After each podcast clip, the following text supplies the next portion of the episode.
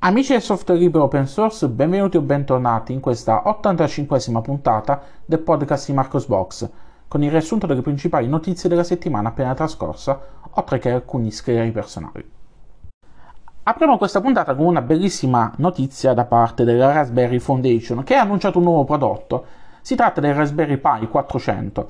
Che cos'è? È un mini PC dal form factor mh, mm, per i nostalgici, quindi ispirato ai vecchi computer degli anni 80 eh, praticamente, non so se avete presente il caro e vecchio Commodore, è di fatto una tastiera con un Raspberry Pi eh, integrato al suo interno. Eh, la versione che è stata integrata del Raspberry Pi è un Raspberry Pi 4. Eh, ovviamente la scheda madre è stata riadattata per eh, funzionare meglio, per essere ospitata al meglio all'interno del form factor della tastiera offre un processore quad-core 64 bit da 1,8 GHz, 4 GB di RAM LPDDR4 3200, Wi-Fi, Bluetooth, una doppia uscita video micro HDMI compatibile con i 4K a 60 fps, due porte USB 3.0, una porta USB 2.0, una porta Ethernet e ovviamente non manca un connettore GPO a 40 pin.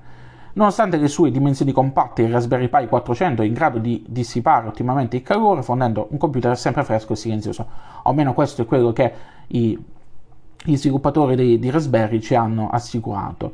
È possibile acquistare un kit dal costo circa 100 euro, euro più o meno a seconda dei, eh, dei rivenditori, che offre ovviamente il Raspberry Pi 400 con eh, tastiere layout italiano, un mouse, una micro SD con uh, Raspberry Pi OS preinstallato, l'alimentatore, il cavo eh, micro HDMI per poterlo collegare al nostro monitor e infine una copia cartacea della Official Raspberry Pi Beginners Guide.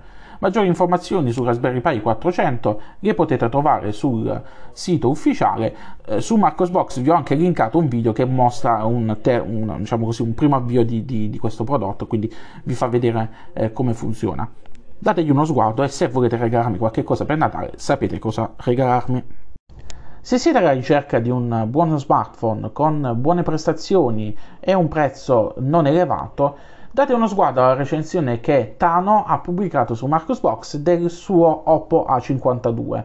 Si tratta di uno smartphone dal prezzo di circa 200 euro che ha praticamente al suo interno tutto quello che eh, eh, al giorno d'oggi si può eh, volere da uno smartphone, quindi offre eh, connessione Bluetooth, NFC, NFC eh, USB Type-C, eh, offre un, un, sistema a quattro fotocamere, e, vabbè, andatevi a leggere la recensione che il Buontano ha pubblicato sulle pagine di Marcosbox.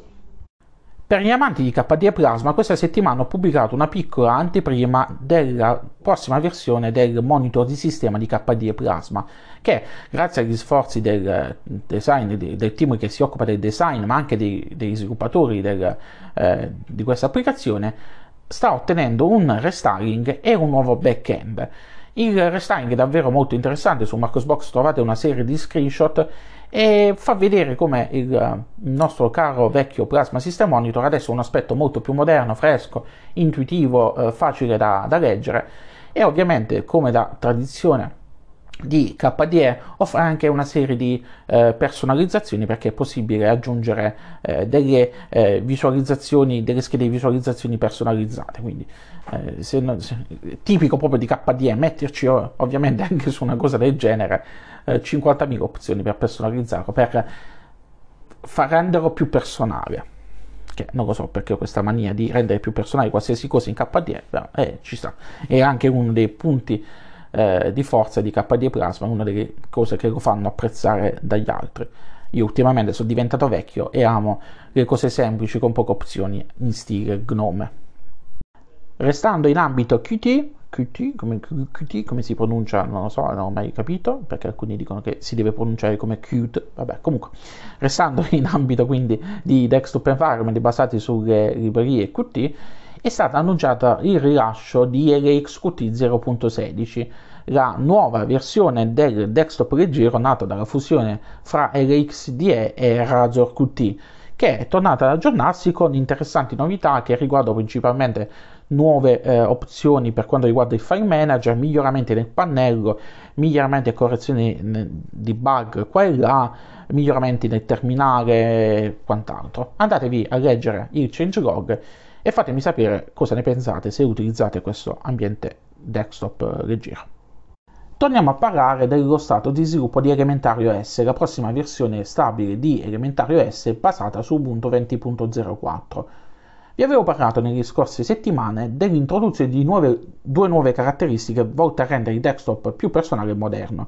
La prima era il colore degli accenti, la seconda lo stile scuro. Quest'ultimo stile scuro è diventato oramai la norma sia lato desktop che lato mobile, tranne che per Xiaomi che implementa lo stile scuro in una maniera molto discutibile. Se avete come me un smartphone con la MIUI 12 sapete a che cosa mi riferisco. Bene, originariamente il il team di Elementario S aveva deciso di supportare lo stile scuro soltanto nella shell del desktop. Successivamente hanno deciso di eh, estendere il tutto anche per le restanti applicazioni. Queste, eh, operare queste modifiche però non è affatto semplice, eh, come sembra, in quanto l'applicazione di un tema scuro su un'applicazione pensata per un tema chiaro eh, può generare dei mostri. Eh, su Marcosbox trovate anche una serie di screenshot che vi fanno vedere che cosa, eh, i, i, problemi in cui sono andati incontro i ragazzi del team di Elementario S, ad esempio con l'applicazione calendario. L'applicazione calendario aveva una palette colori pensata per meglio, eh, per meglio adattarsi, diciamo così, al tema chiaro, al tema di default. L'applicazione del tema scuro crea un uh, orrore visivo. Quindi il team di Elementario S si sta adesso concentrando sull'applicare una serie di correzioni per rendere le applicazioni compatibili con il tema scuro, quindi con una nuova palette colori, in modo da eh, adattarsi al meglio anche al tema scuro. Altro problema che i ragazzi di Elementario S stanno affrontando riguarda il supporto per le applicazioni Flatpak che per ora per via della loro natura sandbox non possono sfruttare l'implementazione dello stile scuro di Elementario S. Eh, i, i, ragazzi di Elementario S comunque hanno fatto sapere che stanno lavorando per garantire il supporto anche alle applicazioni Flatpak collaborando sia con il team di Flatpak eh, che con il, il, team di eh, Gnome. Nelle prossime settimane vedremo a che punto saranno arrivati i risultati e quali saranno le cose eh, proposte, le, le, soluzioni proposte dal team di Elementario S. Sono molto curioso di provare questa distribuzione, questa prossima versione, perché appunto mi intriga eh, tutto questo sistema, questo questa cura che stanno mettendo nel, nei dettagli non stanno soltanto applicando un tema scuro ma lo stanno facendo nel modo corretto quindi per garantire, eh, per garantire una coerenza grafica anche al tema scuro le ultime due notizie della settimana riguardano GIMP che ha annunciato il rilascio di GIMP 2.99.2 il primo passo verso GIMP 3 che sarà basato sul toolkit GTK3 le novità principali di questa nuova versione sono un'interfaccia utente basata su GTK3 con supporto nativo per Wayland ed HIDPI, un refactoring della pulizia del codice, una nuova API per i plugin, la possibilità adesso di realizzare plugin con i linguaggi Python 3, JavaScript, Lua e Vala, miglioramenti nella gestione dello spazio colore e il render caching per migliorare le prestazioni. Su Marcosbox trovate un dettagliato articolo che vi illustra tutte quante le principali novità, fra l'altro c'è stato anche una, un lavoro per quanto riguarda eh, i temi. Adesso i temi eh, sono compatibili con il formato CSS che è delle GTK3, quindi eh, sarà possibile avere anche dei temi che si adattano automaticamente alla modalità scura, modalità chiara, quindi eh, davvero interessante. Andatevi a leggere tutte quante eh, le note di rilascio di questa versione. Se volete provare eh, questa nuova versione di GIMP, questa versione di sviluppo di GIMP sulle vostre distribuzioni Linux, bene, potete farlo grazie al eh, pacchetto in formato Flatpak ufficiale rilasciato dal team di GIMP. Non è pubblicizzata la cosa perché sulla pagina principale pubblicizzano soltanto l'installazione della versione classica e la versione stabile, ma è possibile utilizzare il canale beta presente su FlatHub di eh, GIMP per poter installare la versione in sviluppo di, eh, di GIMP, quindi in questo caso la 2.99.2. Io l'ho installato su PopOS e devo dire che effettivamente eh, i, tutti, i lavori che sono stati fatti per l'implementazione, per l'adattamento del GTK3 eh, si notano nell'interfaccia e rendono tutto più moderno fateci un salto, fateci un pensierino, provatela se avete la possibilità di farlo sulla vostra distribuzione e fatemi sapere che cosa ne pensate. Ebbene, con questo si conclude qui questa 85esima puntata del podcast di Marcos Box. Lunga vita e prosperità a tutti quanti. Ci riascoltiamo la prossima settimana con una prossima puntata del podcast. Bye bye.